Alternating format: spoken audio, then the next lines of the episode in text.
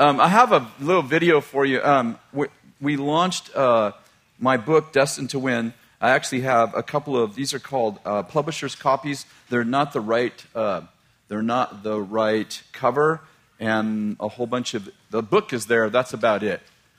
the actual manuscript is right. They sent me 25 of them, and we're doing a pre-launch of this book called Destined to Win: How to Embrace Your God-Given Identity and Realize Your Kingdom Purpose. And I actually wrote it out of um, many people asking me, like, you know, how many times have you heard someone say, God has a plan for your life? have you ever wondered, like, what is it? it's like, all right, what is it? Uh, I don't know. So, I mean, I have been asked that question so many times. Like, God's got a plan for your life. Thank you. What do I do about it? And a lot of people, you know, have lots of prophetic words, and they're like, okay, well, I have all these prophetic words. What do I do about that? And so I thought I should write a book about how do you actually fulfill your destiny. First of all, how do you actually find it?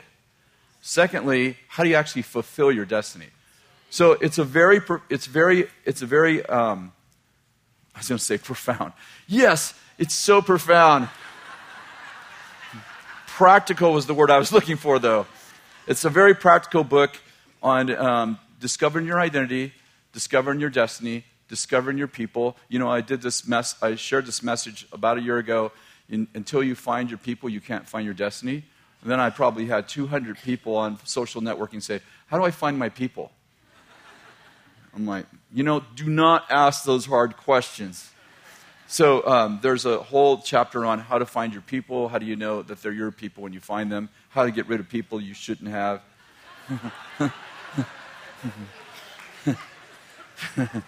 I think there's. I think the chapter's called "Being Influenced by Idiots." I put it in my notes. I wasn't going to call it that, but then the uh, the publisher said, "Oh, I like that chapter. Just leave it that title." It's called. Let's see. Maybe they changed it. Oh, surrounded by idiots. it's kind of catchy, you know? Um, so, could you run the video, please? The world defines success as having a lot of money, a big house, a fine car. Everyone's comparing themselves to one another, trying to figure out if they're successful. Most people are just living a Photoshop life. And they're afraid that someone's going to discover the brokenness inside of them. But that's not how we measure success. True success actually begins from the inside out. The need to be loved and accepted are not choices, they're actually God given needs for your soul. When you model your success or you model your life after someone else, you're just a cheap imitation of the real thing. But God actually wants us to be original. He actually wants us to be authentic. He actually wants us to be amazing from the inside out. True success is actually knowing who you are and whose you are. The reason I wrote this book is because I want everyone to learn the secrets of success in God and discover their purpose in life, and to know that we were actually destined to win.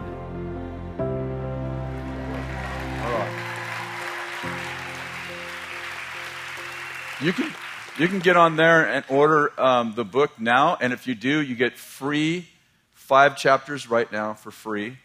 The book's not out till January, and four Bethel songs. Yeah. We had to do something to prop up the book in case it doesn't sell. So if you don't like the book, you'll love the songs. No, it's not missing. Oh, one of them's You're No Longer a Slave. That's the song, not the chapter. Um, who would like these? Awesome. Listen, I need 8,000 people to pre order them, so I'll give it to someone who will buy 6,000. no, just, okay. Sorry. Remember, that's not the cover. Don't tell people that's the cover. It's ugly. All right, we're going to pray. I guess you already have a date if you've come, right? I got an eyelash in my eye. Okay, grab a hand. Okay. Squeeze the hand of the person next to you if you want to date them. Beth, you've heard of Bethel School of Supernatural Dating, haven't you? Come to school, Find a spouse. That's our motto. Okay. Lord, we bless these people in Jesus' name, and we pray that you would give them a spouse. And the ones that are already married, Lord, we pray they would have a Song of Solomon season. And the ones that don't want to be married, we just give them freedom to be single.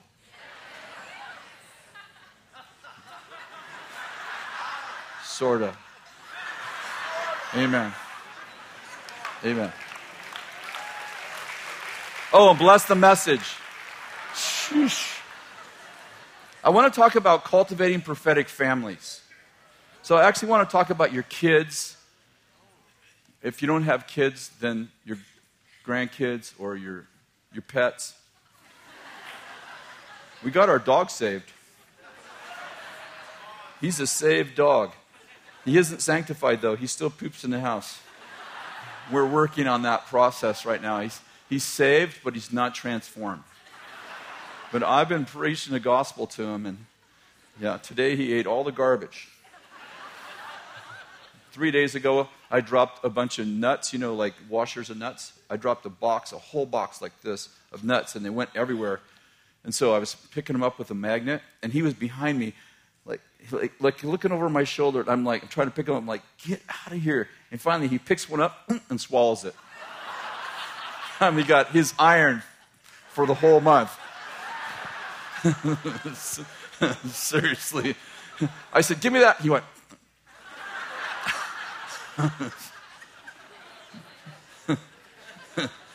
Our dog thinks he's a goat.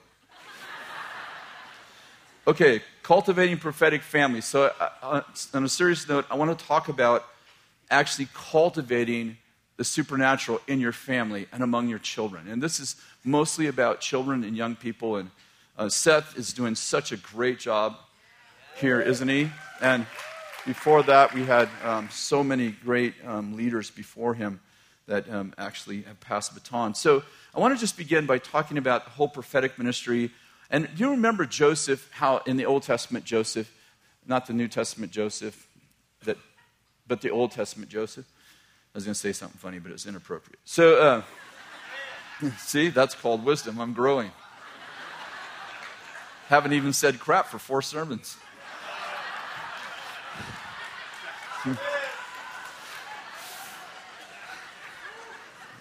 You remember Joseph? He was the guy that had a dream, and that you remember the first dream he had is, is that he, he dreamt of sheaves, 11 sheaves bowing down to him.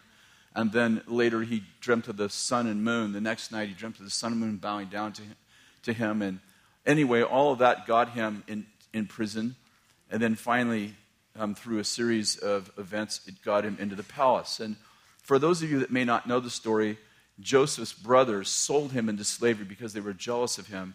And by the way, you know, um, when God tells you you're going to be amazing, worst thing to do is tell your brothers about it. Humility is necessary, especially among your family. And so they sell him into slavery.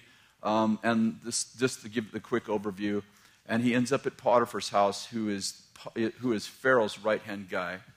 Um, Pharaoh's wife is really in, in love with him, is taken by him.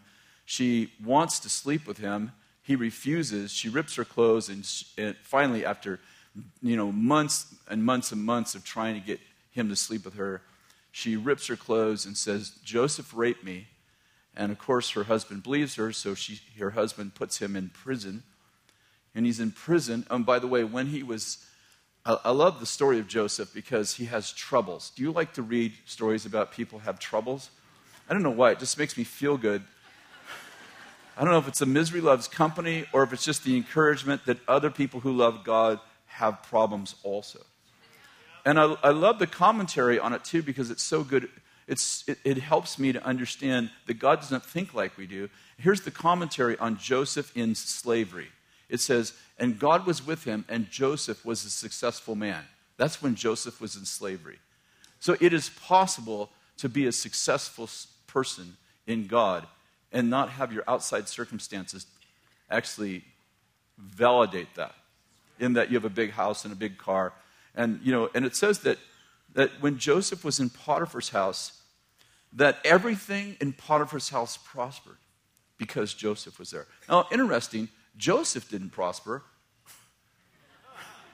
I'm saying in this case, Joseph didn't prosper. I mean, it wasn't like he was, you know, later he did, but I'm saying in Joseph's house, when God's commentary over him was, and Joseph was a successful man, isn't it interesting that Joseph wasn't like his sheep and goats? I mean, he didn't have anything, didn't own anything. So, you know, in, in other words, when God says that Abraham was blessed, he, the next part of, this, of the commentary on, on Abraham is that everything that he had prospered and he became wealthy, right? You know the story of Abraham, right? Isaac, the same. But Joseph is a slave. He literally owns nothing. And God says, and Joseph was a successful man. And Joseph's success was measured by the fact that his, that his master, everything that Joseph touched, prospered for his master. It's just really good to see that God measures success by your influence, not necessarily by the stuff you have. And then Joseph goes to prison. And again, for just a quick, just a quick overview, because we have a lot of new believers in our, in our presence that wouldn't know the story. Joseph goes to prison, and, um, and it says this And the Lord was with Joseph. That's the next commentary on him. And the Lord was with Joseph and caused everything that Joseph did to prosper. And so it says, and then about three sentences later it says, and the Lord was, and, and, and the chief jailer trusted Joseph, and he put the entire prison into Joseph's hands so that the chief jailer did nothing, and Joseph uh, actually ran the entire prison as a prisoner. Next verse says, and Joseph was a successful man. Now he's in prison. He still don't have nothing, right? He's not married. He has no family. He has no kids. He has no stuff. He has no house. And Joseph was a successful man. And then the king, this prison was actually where they sent political prisoners. Interesting that Joseph happens to end up there. And the king sends the baker and the cupbearer to prison. His two kind of, I won't say his two right hand men, but two of his staff. And, um, and the baker and the cupbearer both have a dream. They have two different dreams. And the baker has a dream, and Joseph interprets a dream, and the, and the interpretation isn't too good. He says, you know, that he's going to be hung on the gallows. the cupbearer has a dream, and the and Joseph interprets the dream and says, I forget, it was like in three days, something like this. I'm sorry, I should have read it right before I got up here. But in three days, yes, you, when you preach, you should read the Bible. It's a struggle I have. I was watching the 49ers get killed again when I should have been reviewing the Joseph story. But the point of the story, sorry, I hate the 49ers. Hope, the hurt, hope deferred makes the heart sick. You're not supposed to hate people. I don't hate people, I just hate the 49ers. Just, I love the people. Just, they crush my hope. Makes me want to cry, but I won't. But anyway, so the, Joseph tells the cupbearer that he's going to be restored to the king's service in like three days or whatever it was. And he ends up back in the king's house. And he says this to the cupbearer. He, Joseph says to the cupbearer, Hey, when the king restores you, let him know I'm here. And so he, it, just like Joseph said, in the amount of days he said it would happen, he gets restored to his former place as cupbearer to the king. And the Bible says he totally forgets about Joseph. So Joseph's in there for months and months and months. And finally, the king has a dream. And the king is, says to the cupbearer, I have this dream. I don't know what it means. I know it's profound. I had this dream of fat calves and skinny calves. And when he tells the cupbearer he had a king, I mean, he had a dream, quiet. When he tells if you guys could laugh at the appropriate time instead of the fact that I can't speak English. You know, when I was born, I had to be taught English. I spoke in tongues. I just want you to know this is the way prophets grow up. So when he tells the, when the king tells him that he had a dream, the cupbearer, it jogs the cupbearer's memory, and he's like, oh, oh, hey, I know a guy that interprets dreams. And he tells the king about the cupbearer, I'm sorry, the baker and his dream. And Joseph was, you know, you know, told him what the dream meant, and he was totally accurate. And so the king calls Joseph in and says, I had this dream. I had a dream of seven fat calves and seven skinny calves, and the seven fat calves ate the seven skinny calves. I have no idea what it means, but I know it's profound. Isn't it interesting that a guy that doesn't know God has a dream? I would suggest he's probably had many dreams. That's, that's subjective because the Bible doesn't say that. But I would, su- I would suggest that the king is a dreamer. But he has a particular dream in which he knows that this dream has something to do with his nation's destiny, but he has no idea what it means. In fact, Nebuchadnezzar has the same exact experience where he has a dream and he's so convinced that the dream is profound has profound significance on his kingdom that he's willing to kill all the wise men of Babylon just to get somebody to interpret his dream. Isn't it crazy that the Lord, it's the glory of God to hide a matter. Listen to this it's the glory of kings to search it out.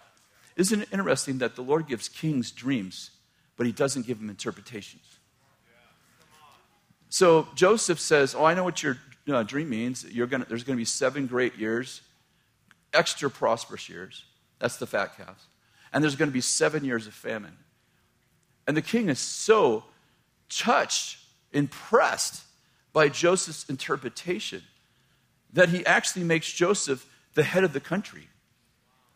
And in the 47th chapter of Genesis, I'm sorry, the 45th chapter of Genesis, Joseph's brothers, as you know, come in to Egypt because they're out of food in Israel. Joseph reveals to his brothers, I am Joseph, your brother, whom you sold into slavery. But what you meant for evil, God meant for good. Please come into Egypt, and there's still five more years of famine. And, and God has set me here to save you. And then he says this, and I love this, this, this verse. He said, For I have become a father to Pharaoh. How many you know? Beautiful passage on how do you make disciples of nations? okay, here's the whole point of telling you that story. How did Joseph learn how to interpret dreams? And I'll tell you how. He was raised in a family of dreamers. His great grandfather Abraham had visions and dreams.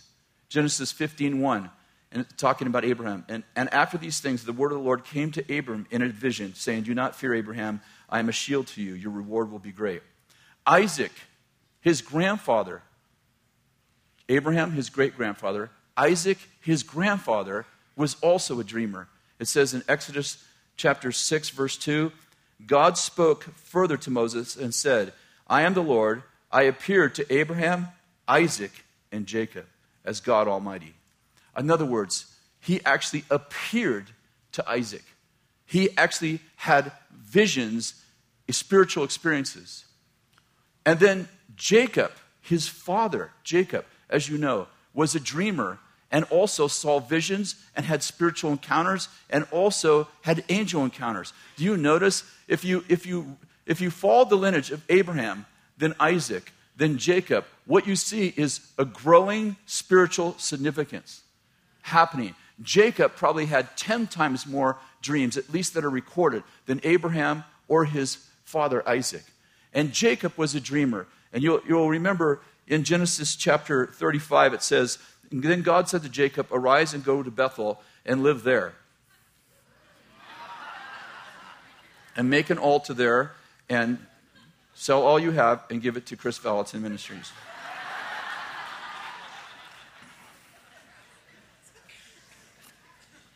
It says, and make an altar there um, who appeared to you when you fled from your. I'm sorry, let me see, that didn't make sense. God said to Jacob, Arise and go to Bethel and live there and make an altar there who appeared to you when you fled from your brother uh, Esau. And so God appeared to Jacob. In Genesis 28:10, then Jacob departed from Beersheba and went to Haran. And he came to a certain place and spent the night there because the sun had set. And he took one of the stones of that place and put it under his head, and he lay down on that place. And he had a dream. And behold, the ladder was set up on the earth, and its top reaching the heavens. And behold, the angels of the Lord were ascending and descending. And behold, the Lord stood above him and said, I am the Lord, the God of Abraham and the God of Isaac. In the land which you, which you lie, I give it to you and your descendants. Your descendants will also be like the dust of the earth and will spread out to the west and to the east and to the north and the south. And you and your descendants shall be the families of the, and in you all, and in you all your descendants, the families of the earth will be blessed. Behold, I am with you, and I will keep you wherever you go. I will bring you back to this land, and I will, I will not leave you until I have done all I promised you. Then Jacob awoke from his sleep and said, Surely the Lord is in this place, but I didn't know it. All I'm getting at is this our children need to be raised not in church. They don't need to come two hours on a Sunday morning and go to Seth's children's church class and hear about prophecy. They need to live in a culture in which they are marinated in the presence and the power of God. So that when they are confronted with the pharaohs of the world, they don't have to go to class to figure out what the dream is because their great grandfather was a dreamer, their father was a dreamer, their, their, are you with me? Their grandfather was a dreamer, and now they're a dreamer, and they are prepared not because they took a class, but because they grew up in a spiritual family who actually believes in the impossible, lives in the invisible, and practices the power of God. This is what our children need.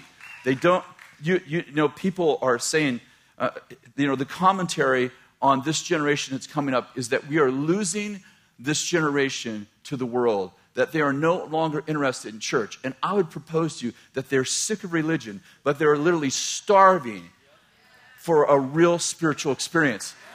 And if our kids don't have a real spiritual experience, they are not going to submit to sitting for two hours in a church building where people sing a song and teach out of the Bible and they go home and nothing changes. You know why? Because they have tasted the real thing. I'm not saying they've tasted the real thing. I'm not saying they've tasted the kingdom, but they've tasted the real spirit world. And they know that what's happening, well, I'm going to say it. I think the rest is obvious. You go someplace that spirituality is reading the Bible, singing some songs, praying a prayer, and everybody goes home and nothing changes. You know, I don't have to tell you, like, people are tired of that. And then give me your money and let me control your life. It's like, i have to just say that I'm glad they're tired of it because God's tired of it. And so we have a generation that's hungry for the real thing. Raising your children. 1 Samuel chapter 3, verse 2 is an interesting verse. It's the story of Samuel. He's still a boy in this, in this chapter. And it said, It happened that while Eli was lying down in the place, now his eyesight had begun to grow dim and, and he could not see well. And the lamp of God had not yet gone out. And Samuel was lying down in the temple of the Lord where the ark was, that the Lord called Samuel, and he said, Here I am. Then he ran to Eli and said, Here I am, for you called me. He said, I did not call you. Lie, lie down again. So he went and lay, lay down. And the Lord called again, Samuel. So Samuel rose and went into Eli and said, Here I am, you called me. But he answered and said, I did not call you. My son, go lay down. Now Samuel did not yet know the Lord, nor had the word of the Lord yet been revealed to him. This is very interesting. He's having experiences with God, he's having prophetic experiences in which the Lord is speaking to him. But here's the commentary on Samuel he did not yet know the Lord. What I'm getting at is this before our kids know the Lord, they can know the spirit world. Samuel was, grew up, you remember that Hannah wanted a son and, God, and she couldn't have children. And God said, Well, you want a son, and I want a prophet. I'll make you a deal. I'll give you a son, you give me a prophet. And Hannah said, That's great. I promise that if you give me a son, I will dedicate him to the work of the Lord. And, I, and actually, when he was weaned, she brought him to the temple and literally left him there all year. And she would come and visit him once a year, and he actually grew up. And Eli, the prophet of the land, raised him. Listen, here's the point. What would happen if your kids grew up in a house of prophets. What would happen if your children grew up and the supernatural was natural in your house? I'm like, this is where we're heading. I want to talk, I want to say five things to teach your, your um, five things to do to teach your children how to be spiritual. Number one, value their dreams. Kids dream all the time. They don't talk about them because you don't talk about them. So, pray for your children to have dreams, and then in the morning, ask them if they dreamt and ask them what they mean, what, what they thought the dream meant. In other words, what you're doing is you're cultivating God speaking to you from the time that they can speak, from the time that they can actually talk. Your children, when your children begin to talk, tell them, I'm praying that God will give you a dream tonight. When they have a dream, say, Did you have a dream? Yes, I had this dream about frogs and about crocodiles. And then your job is to let them know that that might have meaning. And you begin to instill in them that the language, that God actually speaks through this language, and you give them a value for it. And by the time they're seven, eight, nine, ten years old, they're actually being directed by dreams. If they, well, we'll talk about that. If they have bad dreams, we'll talk about that in a minute. Number two, expect, expect them to hear from God. Expect them to hear from God. So, little exercises, simple exercises like if Jesus walked in the room right now, what would he say? You don't have to say, okay, we're going to prophesy now. You don't, you don't have to do any of that. Just like if Jesus walked in the room right now, what would he say to Johnny? Mary, what would he say to your brother? I don't know. Okay, well, close your eyes. What's he saying? What do you see Jesus saying to Johnny? And what you're doing is you're preparing them. You're giving them, remember, everything in the spirit realm is initiated through faith. So, what are you doing? You're giving them simple anticipation that something is supposed to happen. What is anticipation? It's faith. You're teaching them that they are a conduit to talk to their brother. Are you with me? I know this is really simple, but number three, include them in ministry. Teach them how to pray for the sick and prophesy in your home. So when you're praying, don't like, you know, this has been repeated so many times. I think Bill's the originator of this. Your children do not have a miniature Holy Spirit, they don't have a junior Holy Spirit. So they do obviously have a junior mind, they do have a junior soul. We know all that. So they're going to they're going to articulate what the Lord is saying through their language. Uh, let me give you an example. We just read the story of Jacob had laid his head on a rock and he saw a ladder. And angels were ascending and descending. The ladder went all the way to heaven. Now, how many of you actually think there's a ladder that goes all the way to heaven and angels actually climb a ladder to get to heaven and go to earth? How many of you believe that? Yeah. My point, some of you really, I do. I'm going to believe exactly what the Bible says. All right, we don't want to ruin your theology at all there, buddy. I'd suggest to you that the Lord is speaking to, to uh, Jacob in the language he could understand. How many know that if God spoke to you in his language, how many know God's not human? His first language isn't English, Spanish, French, or anything else. If God actually spoke to you, if God didn't dumb down his brain you wouldn't have no understanding of what God's saying. Do you know the God you serve, He lives in you, and you, and you, and you, and you, and you. One God, one Spirit, actually lives in however many believers there are on the earth. Let's say 3 billion believers. And God can simultaneously hear 7.4 people who are alive on the earth. He can hear all their prayers simultaneously, knows how many hairs are on their head, and knows everything about their genetics, everything about their, their, their given record, and, and he can actually have, he can actually hold 7.4 billion conversations with 7.4 billion people simultaneously, answer their prayer while he's answering your prayer. He can be present with you while he's present with them. Tell me that God isn't brilliant.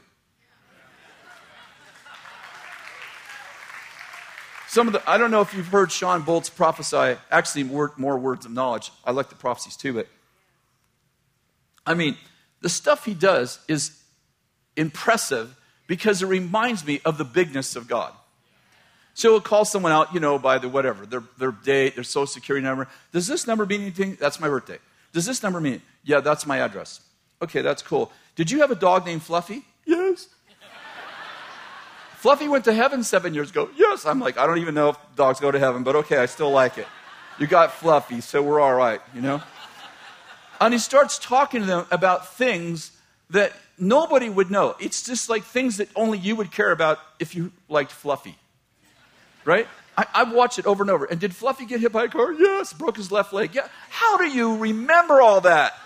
I mean, if you were a god, how do you even remember that? Much less care about it. And I'm like, this is the God we serve. So we like, we like, we like to like, whoo, we like to relate to Jesus because like he's in a human body. they can kind of like interact with him.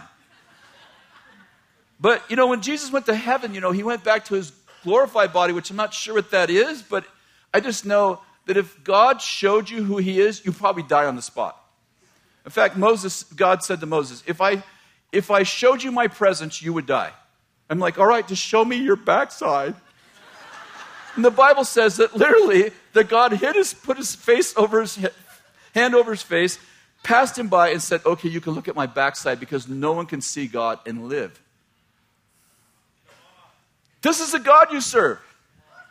So when God says, I set up a ladder for the angels to ascend and descend, you're like, oh, yeah, that's a ladder. He uses ladders still. No, he's relating to you. God knows how to get, you know, to tie both his brain, hand brains behind his back and talk to you in a language you'll get. So, when your children have dreams and visions, the dreams and visions are powerful. The way God relates to your children is going to be, I don't want to say dumbed down, but it's going to be on their level. So when they go, Mommy, I saw a, an angel climb a ladder, you're like, Oh, so cute. No, no, no. Actually, angels are coming. The, your child sees them on a ladder, but they're still coming. oh, you didn't get that. was, no, no, that's all right. Too late. Passed you by. Number four, expose your children to miracles. Share supernatural stories with them. That's an obvious. Number five, invite angels into their life. Uh, Jesus specifically said that every child has an angel. So live a life where they should anticipate angel help. If they're scared, what do angels do? Well, just go, you just read through the Bible, just put the word angel in your Bible program, and everywhere you see an angel, just see what they did. They protected people, they encouraged people, they fed people, right? I mean, right? They actually fed people, they encouraged Jesus in the wilderness, they, um, they protected uh, Elijah, they fed Elijah when he was depressed, they encouraged him. I'm just, I'm just saying, like, these are things that our children can anticipate right from the Bible, right? Not somebody's weird story, but, and I'm not saying those weird stories aren't true. I'm saying you can just take angel stories from the Bible and say, the angels protect us, the angels serve us. And they say, I'm, I, i am afraid to sleep. Okay, let's call the angels in here to protect you. That's what angels are for, Psalms 91. And we just begin to. So, what I'm getting at is it's not so we can make them comfortable, it's so we can teach them how to live in the king's kingdom. So when they get older, it's like, oh, all the cute little fantasies. Angels are not fantasies, they're the real things. Ask Balaam. Okay, um, don't use prophecy to discipline your children. We um, used to have an open mic in Weaverville, obviously much smaller church. Everybody knew everybody. Obviously, we had, if we had an open mic here, I'm sure security would be carrying people out. Probably Eric. But um, we had an open mic, and um, during worship, you could come, um, and we had a gatekeeper, and you can come up to the gatekeeper and say, I have this prophetic word, and if the gatekeeper thought it was appropriate, then you could come to the mic during the worship at the proper time and share your word. It was, it was very cool. It was very family. It was a different, a different season and the same group of people. And so it was, it was quite good. But um, we had one guy, a really good guy. We really love him. We still, we're still in relationship with him. He was a really great prophet, but he really struggled being a father. And he had four kids and um, loved his kids, really loved his kids, but he grew up in a house where literally his father tried to kill him. And so um, just got, he was just on drugs and got delivered from drugs and heroin and all kinds of crazy stuff, a really great story. But when his kids became teenagers, he didn't actually have the tools to raise them. And so, being a great prophet, but not too good of a father, and again, not because he didn't love his kids, he decided to use his prophetic gift to father his kids. So sometimes on Sunday morning, he would kind of not tell the whole truth to the gatekeeper. And then he would prophesy to his four teenage children. And the Lord says to you, Joe, and I'm using different names, and he would tell them what he was trying to tell him during the week with prophecy. You can imagine how the kids felt when their dad manipulated them with the word of the Lord. And so what I'm getting at is don't use don't use any don't use God to get your kids to do stuff. God's going to punish you if you don't eat all your food, you dummy. yeah, don't turn God into don't turn God into the bad guy. Is this too simple? I'm sorry. I'm bored. Um, the next one is teach your kids how to process disappointment. You know why lots of people fall away from the Lord? Because they don't get their expectations met. And it might be something serious, like they pray for their friend and their friend dies. They, um, they see something opposite of a miracle. Um, they pray for something in their life, they have some tragedy, and they. And so, you know, it's really important for our kids. I, I having been a parent of four kids, I, I know that my fatherly instinct, come on, dads, is to protect my kids from all evil. Right? I like if if I if it was okay, I would just put them in a little bubble. I would wrap them up in some kind of a bubble before I sent them to the Christian school. Right? And then I would interrogate them to see if the Christian school was in any way polluting my children. I mean, that's what I like, that's the protection thing. It, it, probably in a mom too, right? but I'm only speaking to dads in this because I'm a dad. So I'm like, I know, like, if the teacher, if the, you know, if my son comes home and says my teacher's a jerk, I'm like, I'm going to kill the teacher. My kid's always right, of course. He would never do anything wrong. I, I mean, you know, it was my sperm and her egg. I mean, I know my sperm was fine, so. Course, every time something went wrong, Kathy would say, and your son. How come he's my son?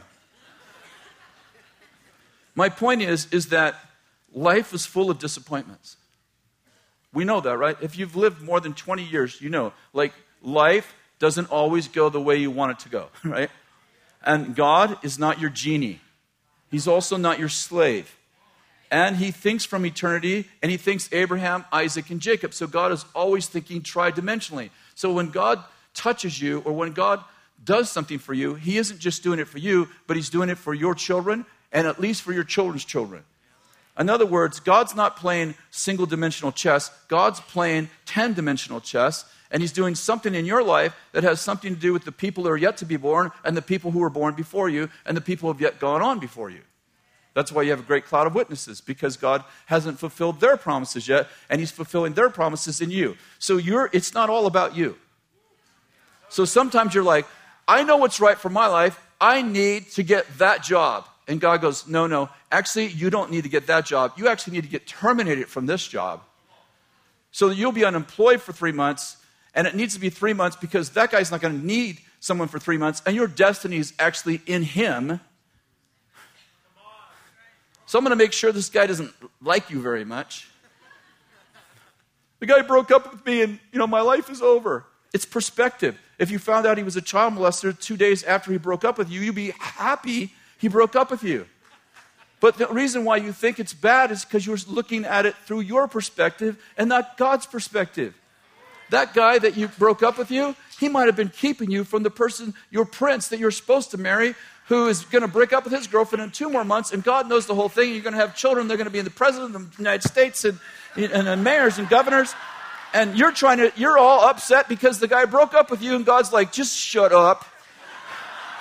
I got this all worked out. I'm being just a little bit funny.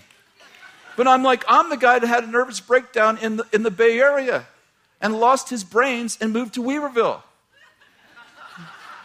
Because I, I couldn't talk.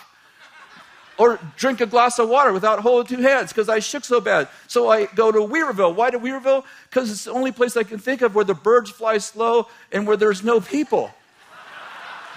We had went fishing there on our honeymoon. We didn't know anybody there. Oh, we knew one person there. They weren't friends of ours. So we moved to Weaverville. And then a year later, a hippie pastor comes and his flower child wife to a church of 40 people. I'm talking about an old Pentecostal church, like eh, that kind of a church. Most of that was fixed before you got too old. I'm like, how did God get Kathy and Kris there? I don't know. Kris had a nervous breakdown, went crazy, went to Weaverville, you know, like a transient. And then connected some hippie pastor to me. And 20 years later, he's like, Do you want to start a school ministry? I mean, what do I know about starting a school ministry? I've never been past high school, and I couldn't read when I graduated from that place. So I'm like, I'm saying God knows what He's doing.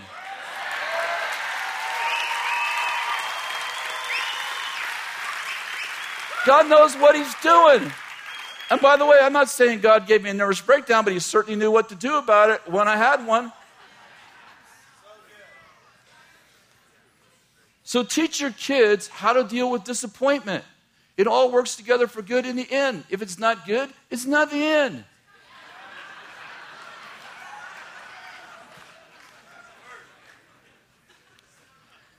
20 more minutes.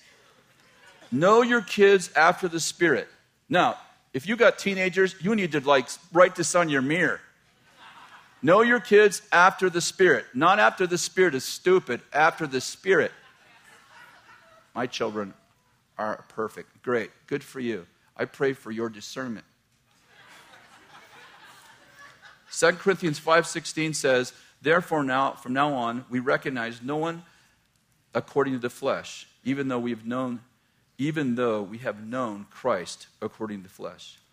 The point Paul's making is that we should know people after the Spirit. There's, um, there's kind of a sad story that turns into a good story in, in 1 Samuel 16. It's the story of Samuel the prophet looking for a new king. Do you remember any of this story? So God has removed his, uh, his an anointing from Saul, King Saul, and he tells Samuel, Listen, don't grieve. I want you to go to the house of Jesse, and I want you to anoint a new king. And so he gets to the house of Jesse, and he tells Jesse, Hey, I've come here to anoint one of your sons king. And immediately, so uh, Jesse has eight sons. He leaves the eighth one, who is David. He doesn't even invite him. Think about this. Dad doesn't invite Jesse, doesn't invite David to the inauguration. The prophet walks in and he does what most of us do. He looked at the oldest Eliab, and it says that Eliab was head and shoulders taller than everyone. He, if you will, he looked stately. He takes his horn of oil and he's just about to pour it on Eliab, the oldest. And God goes, Hey, Samuel, what are you doing? I have not chose Eliab to be king. And then he says this. He, he reprimands him. He said, Do not look with the eyes of man, Samuel. So Samuel stands back and he's like, and, and it says that he says, told Jesse, I want all your sons to pass before me. So, and it goes through it. You'll, you can read it in 1 Samuel 16. Every son passes before him. And when he finishes the seventh son, he, he says to Jesse in confusion, Is this all your sons? Kind of like, Did I get the word right? And he goes, Oh no, I still have one other son. He, um, yeah, he's a, he's with the sheep. Now, do you know why he didn't invite David? Because David says in the Psalms, In sin I was brought forth. See, the rabbis believe that David had an affair, and I'm sorry, that Jesse had an affair, and out of the affair came David, and that's why David never got to be called in. So, and that's why he, he doesn't want the prophet to know he's got another son. David comes, they go to, they call David. David comes running in from the field and, and uh, a little surprised that he's been called in. And it says, and it describes David as ruddy, redheaded, Why does it describe him as redheaded? Because none of his family was redheaded. That's because of his adulterous relationship. And he's ruddy. He's, if you will, he's short and stocky. The point is, he doesn't look stately like Eliab. And the prophet goes, and the God goes to the prophet, that's the guy. Anoint him king. He doesn't look like a king. His dad doesn't think he should be king. You don't think he should be king, but I say he should be king. You might have a king in your house, but you're looking at them through the eyes of man. And let's face it, if you raised your kid for 10, 12, 14 years, how many know? If your mom and dad, you have your share of disappointments, and even though you love them, and even though you believe in them, you have your share of, yeah, probably not going to be a king.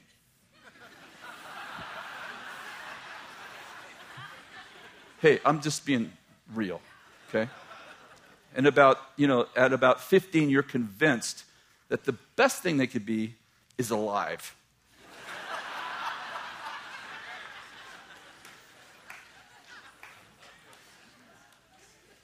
But I want to tell you that it's really important that you believe in people before they deserve it. Like, this is the culture of the supernatural, that we call things that are not as though they are. Now, let me tell you what God isn't saying, and let me tell you what I'm not saying. I'm not saying make up things. I'm not saying, you know, if, you if your son's an idiot, say, you, you a genius. I'm saying, ask God who he is. Ask God who he is. Because, you know, when you say what God's saying, when you say what God's saying, God creates.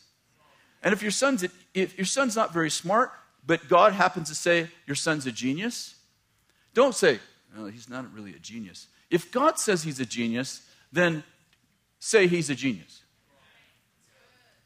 I'm saying, don't just say it because you're a parent. Say him because you say it because you know him after the Spirit.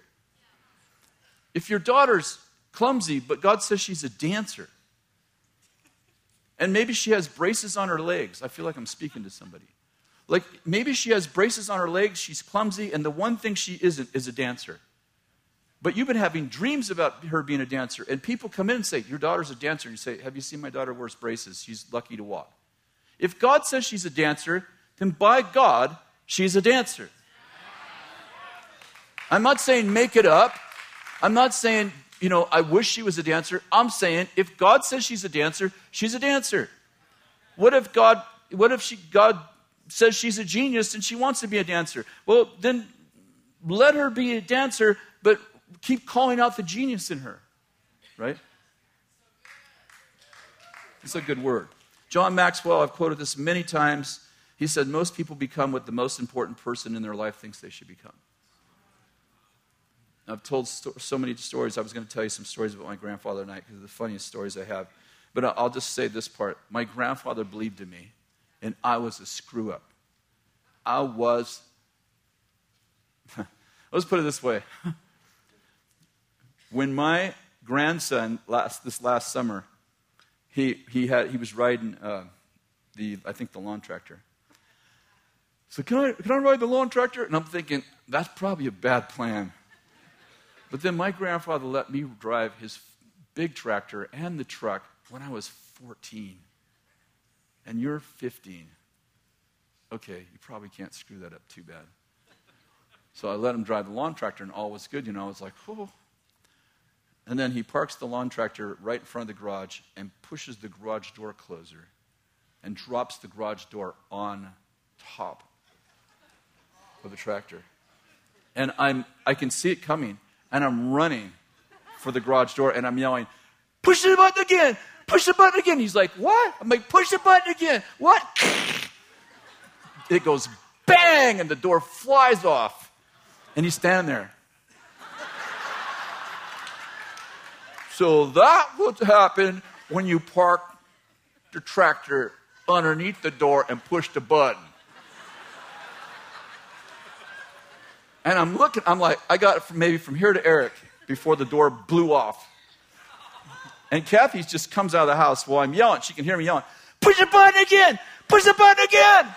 It's a 14 foot door, so there's quite a bit of time. I'm running, push the button again, push the button again. What? Push the button again, the button, to push the button again. What? Push the button again. Bang! Did you say push the button again? And from the house door, ask her if this is true. She goes, Remember your grandfather.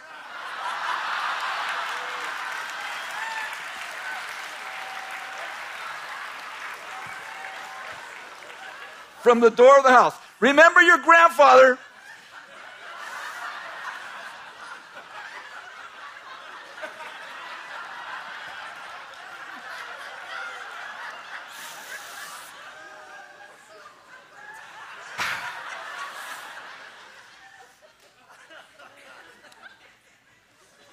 Push the button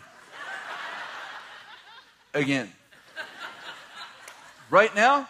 No, it won't be necessary. There's no door in the hole any longer. I didn't hear you. I know. I'm so sorry. It's not a big deal. It's all good. There's a lot of other garage doors, just not very expensive seven, eight thousand dollars, it'll all be fixed. Less expensive than your last visit, actually.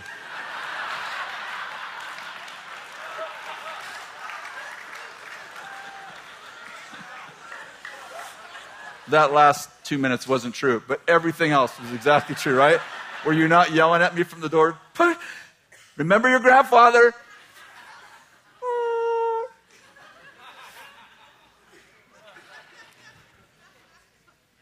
You know, the one thing your kids can't believe about themselves is that they're bad. No matter how many times they mess up, they cannot listen to what I'm saying. This is I didn't snot on my nose. I just I feel this so strongly right now. Joking aside. Your kids cannot ever believe I am a bad person. If they ever get it in their mind that they're a bad person, you're going to spend your life trying to get bad out of them.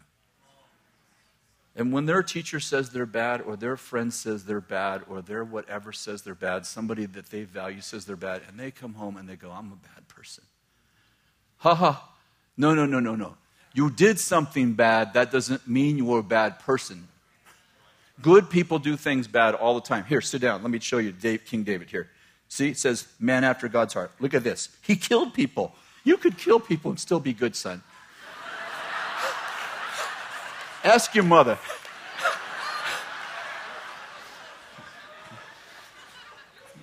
You could become a drug addict, and your mother, she'll tell you, like, you're just, you're practicing to be a pharmacist.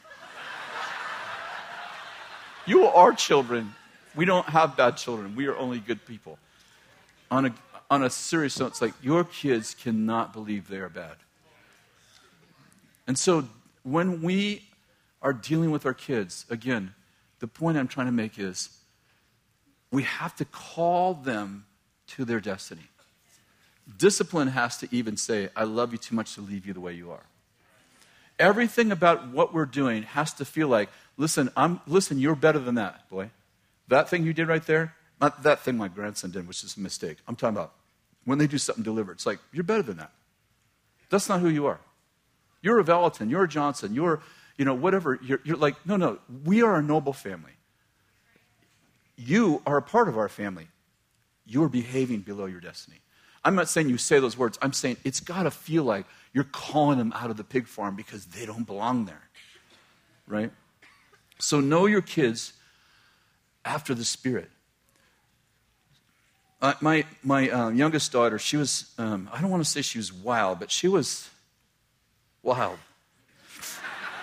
She went through a season where she lied constantly and we had real discipline problems with her and then she kind of came out of that and then she started dressing really strange and had purple hair and wore different kinds of shoes and different kinds of socks and it was not even this it wasn't a style she was like i don't know she's trying to make up her own style and it just you know it was just like know, she was just i don't know she was just you know do you ever have times with your kids where you're just concerned i mean it's not just what they're doing you're just concerned like something doesn't feel right and I remember this, I, I remember it got, it got, I don't know if Kathy felt it, but I, I really feel deeply.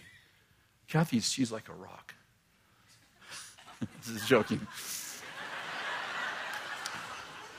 now, I remember us talking about the season. And I, and I remember getting up one night, I couldn't sleep, and just going in the firm and just praying for Shannon. Just laying on the floor. Lord, I am so concerned, not for the outward things. I don't care if she has purple hair. And, you know, I, I, I called Bill one day and I said, you know, Shannon's got purple hair. And he says, ah, too many people in their 60s that have purple hair. Don't worry about it. That's kind of Bill's, you know, it'll go away. Bill's, Bill's always super positive. It'll go away. It's all good, you know. It's not permanent. Okay.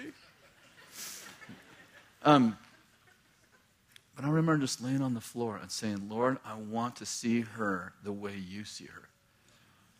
And I probably was on the floor for four or five hours, mostly weeping.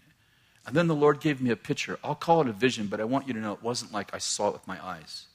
A vision in my mind. And I saw my daughter with purple hair and, uh, you know, crazy looking clothes. And she was reaching out to the prostitutes and she was talking to people about Jesus and she was going into the nations. And the Lord said, That's her destiny. Leave her alone. I have this.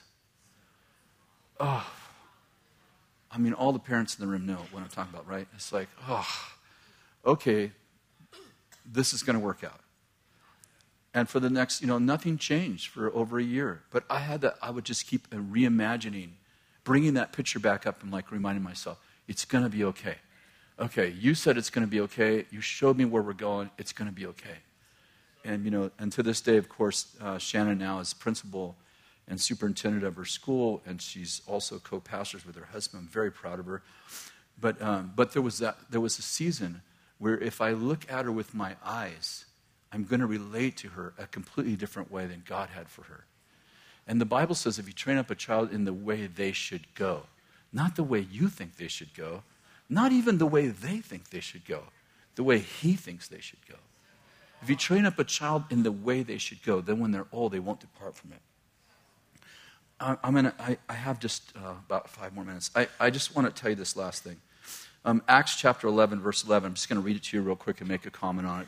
Five minutes, I'll be done. Uh, when, uh, it's, this, it's a story about Peter being released from prison. You'll remember an angel released Peter from prison. Do you remember the story? His shackles fall off the uh, prison door opens. He gets out of the, the angel, leads him out of the prison. He thinks he's having a dream, right? It says that he thought he was having a dream until he, when he gets out of the prison, when he actually physically is out of the prison, it says that he re, then he realized that he wasn't dreaming. He goes to a house. This is a very interesting house. I, 20 years ago, when I was in Weaverville, I actually did a study on this house. I wish I had kept the notes. But he went to a house, the house of John Mark. He knocks on the door and they are praying. It, the Bible says in, John, in Acts 11 that they were praying. They had gathered at John Mark's house. It's actually John Mark's mother's house. They were actually gathered to pray specifically for Peter's release because they had just killed James three months before. The, James, the brother of Jesus. Oh, I'm sorry. James, uh, J- uh, John's brother. They had killed James. They were praying that Peter would be released. Peter gets released. He goes right to John Mark's parents' house, knocks on the door. Rhoda, the servant, answers the door. She sees it's Peter. She's so excited because that's what they're praying for. She runs back into the prayer meeting and she starts yelling, Peter's at the front door. Peter's at the front door. And they listen to this. And they say, That's not Peter, it's his angel. Now, follow me. If you can just this is a crazy story, right? What are they praying for? Peter to be released. Who's at the door? Peter. They have more faith than an angel that looks like Peter is knocking at the door. Then that God answered their prayer and let Peter out of prison. Now, that tells me a lot about what I call it houses of Acts. That tells me that the angel occurrences must have been relatively frequent. As a matter of fact, you know, the earlier part of the story is that a physical angel actually went into the prison. His shackles fell off when the angel walked in, which is very interesting to me. I don't understand it, but I love the story. It says that the door opened by itself. This is before automated openers. This is pretty cool. Peter walks out of prison with an angel leading him. Come on, Pete. Now, follow me. There's, there's a number, I'm just trying to show you something. Peter has had so many trances and visions that he literally thinks that he's having another vision, which tells you how many visions he has and how real they are. You remember that he had a trance in which he was told to go to Cornelius' house. I'm saying these guys are having so many spiritual experience that he's having an actual experience, and he actually thinks that he's having a vision, an open vision. And when he gets out of the prison and the door closes behind him, he realizes, oh, this isn't a trance or a vision. I actually experienced this. now he goes to Mark, John Mark's house,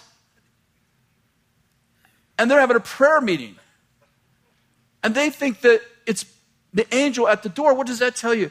It tells you that there were so many angel encounters that was actually easier to believe that an angel was knocking at the door, which means they must have had other angels knock at the door. I'm not trying to be funny.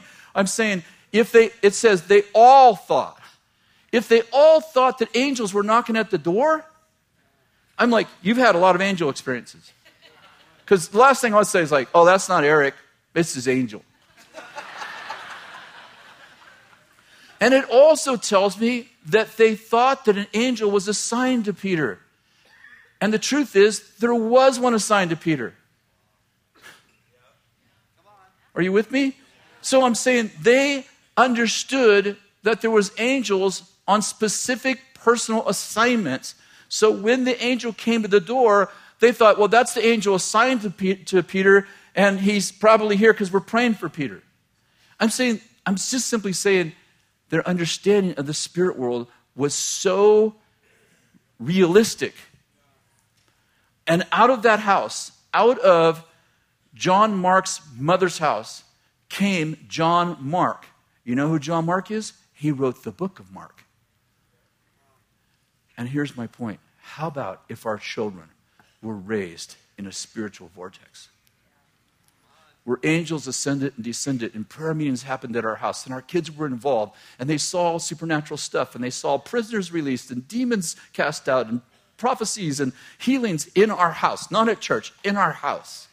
And I mean, I mean, our house was a house of acts, places where miracles are so common and angels come so often because we make room for them, and our children are sleeping in the vortex of the presence of the kingdom, and angels are coming and going. People are coming to get healed and delivered and saved. And some people, in this case, obviously not in your house, but some people are actually you know, writing books of the Bible in my house. And in our case, they're writing revelation that's so profound. Where did it happen? It happened at the house of Acts, which is your house. Here's a miracle. What if your what if the spirit world was so exciting that your kids put away their video game to participate? They're like, yeah, yeah, I, I, not right now. We have a prayer meeting at, at 7, and, and I, I just need to be in that. I'm, I can not yeah, you can come over after, but I like being there. When my kids were young, we invited a girl, and I can't tell you the whole story. It's a very awesome story. She was in the rubber room at the hospital, and Tracy Evans led her to the Lord. They called her the Dragon Lady. She was in the Hells Angels. She was part of the Hells Angels. Then she was in Anton LaVey's church, and she was Anton LaVey's adopted daughter. Anton LaVey's, you know, Satan's church. She was about six foot one. She, she had long hair, long brown hair, and a, and a blonde streak through it. And she would go into our, to our local bar and beat up the guys in there. She would get drunk, and she would actually eat shot glasses. They called her the Amazon woman. So she had beat up a bunch of guys, and then she was slithering on the uh, gas station, Pump Island, like a snake and barking like a dog when Tracy found her. Tracy leads her to the Lord and says, Hey, I have a friend. I'd like her to move into your house. long story short, this is a very long story. She moves into our house. The Amazon woman from the Satanist church. The very first, uh, we have a, a, a, home group at my house and youth group. At, we have home group at my house and youth group at my house every week. Uh, a, a, black man who was a prophet, um, a really great guy. He comes to my house for the first time. He's going to come to our home group. He walks up the stairs. He greets me. He said, I don't know what's going on here, but the angels are all around your house and they have shields up. I go, oh, yeah, we got Arlene. Makes sense. And remember, remember the first home group, we were worshiping the Lord, and Arlene loved children, and she was, she was kind of playing with one of our kids. Our kids were really little, and one of our kids had given her a Barbie doll. So she was worshiping, and pretty soon something happened to her, and she grabs the head of the Barbie doll, rips it off, and throws the Barbie doll while we're worshiping at the wall. And Shannon's all, My doll, you pull the head off my doll. Oh. We did that for six, seven months. Six months. She'd wake up in the middle of the night and say, They're after me, they're after me. And I put my pants on and run in the front room because she slept on the couch. And I go, What's after me? She's like, Demons. They're out. And then she'd start describing. I'm like, No, no, no, don't tell me. I'm good. I'm good. I don't. Got my own visuals to worry about. I don't need yours.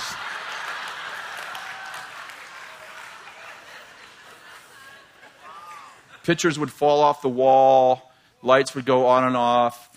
People would call us on the phone while she was with us six months. They'd be in the background. There'd be seances going on in the background. They're like, We're going to kill you. We're going to molest our, your kids. And I'd be like, Okay. Um, you know, that just went on and on. Our kids got to see it.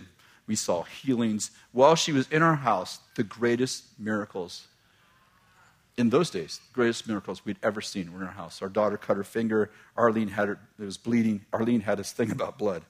She's like, cut her finger on a can. It was bleeding. Kathy said, Oh, don't worry, I'll get a band aid. God will heal it because she was, Arlene was freaking out. And while she, while she had it under the water, the cut closed. The cut closed. And Arlene's like, and she, she's like, she saw it close, and she's pulling her finger. It's like, and Kathy goes, Of course, Jesus is healing. And she's like, Oh, Jesus healing. We cast demons out of her while our children watched. It's great. You know, when our kids were, when they, yeah, when they were teenagers, they knew there was a devil. They were hoping there was a God.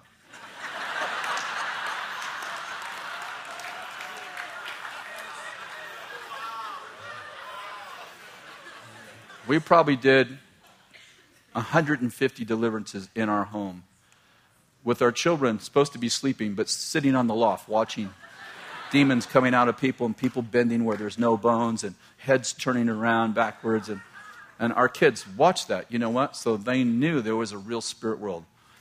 When they, get to the, when they got to the high school and the teachers and atheists and saying there is no God, they're like, wow, I don't know who's doing that stuff with the. And what I'm getting at is that our kids were convinced of the spirit world not because we told them about it, but because they grew up in it.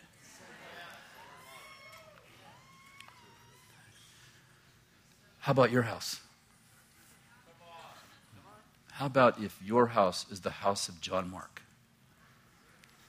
That your house becomes a place, a vortex where angels just hang out.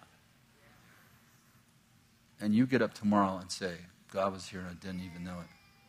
What would happen if you went home tonight and you dedicated your property to the king and his kingdom? And you said, My kids are going to grow up. Maybe your kids are gone, and you're like, My grandkids are going to grow up in a vortex of spirituality that's real. That's my challenge to you. Would you stand?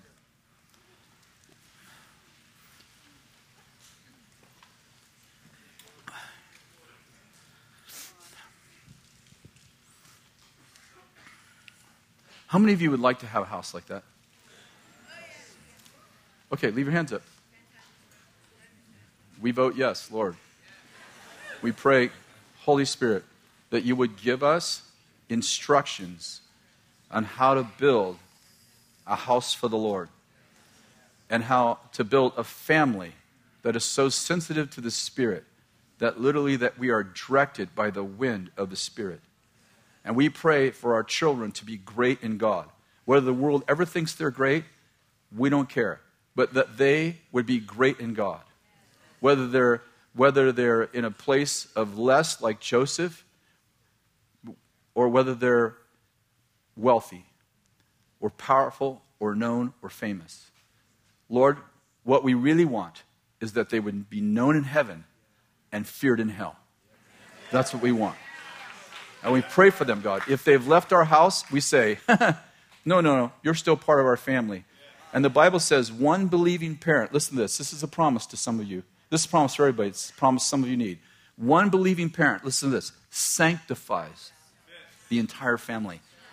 That doesn't say when they're in your house. It says it sanctifies. You know the word sanctify? I looked it up. It's in, the, it's in, uh, it's in the 1 Corinthians. Uh, I think it's chapter 11. I, the word sanctify is, um, is also the word covered. So, Lord, we just cover our children, whether they're in our home, they're not in our home, maybe they're adults, maybe they're a long way from home. Lord, we say, let my relationship with you infect and affect them, their children, and their children's children to the hundredth generation in Jesus' name. And everybody said, so be it.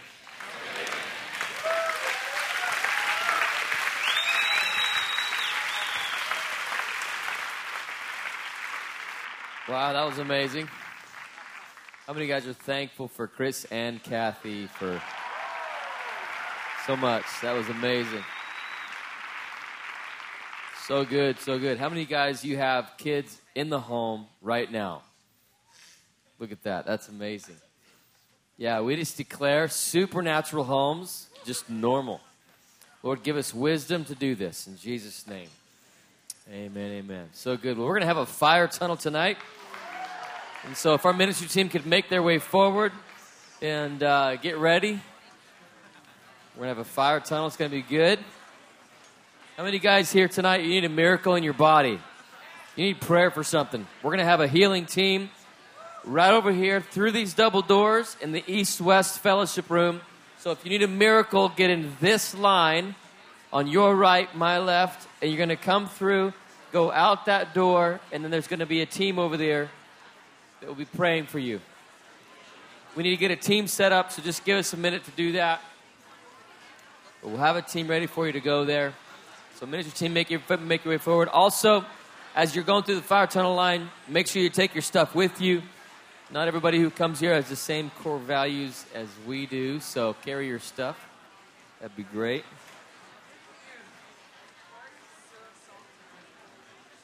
So good, so good.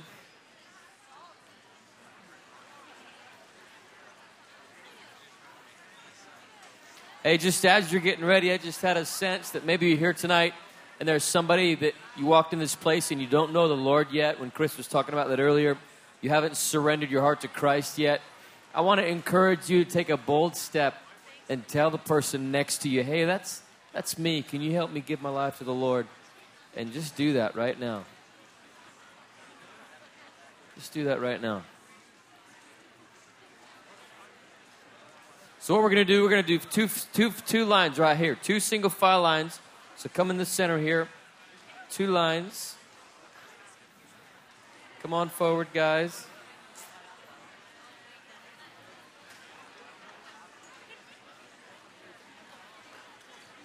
So good.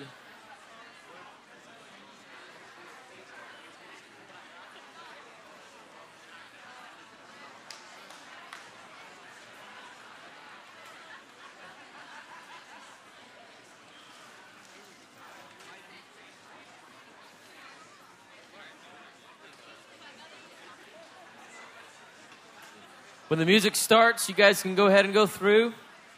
So we just pray, Holy Spirit, let your fire fall here tonight. Let fire fall. Let your presence just permeate every part of our hearts and lives. Let your glory come. Thank you, Jesus. Woo! Go ahead, go ahead.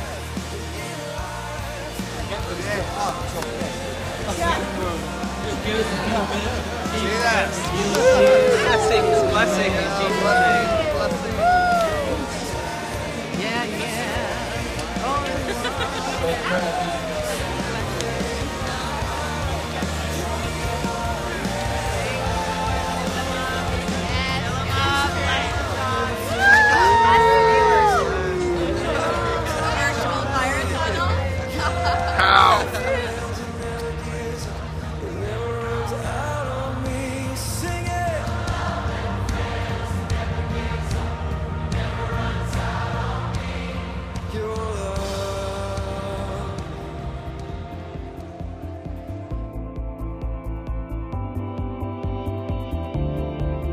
Thank you for joining us. On our website, ibethel.org, you can find our pastors' itineraries who may be visiting a place near you.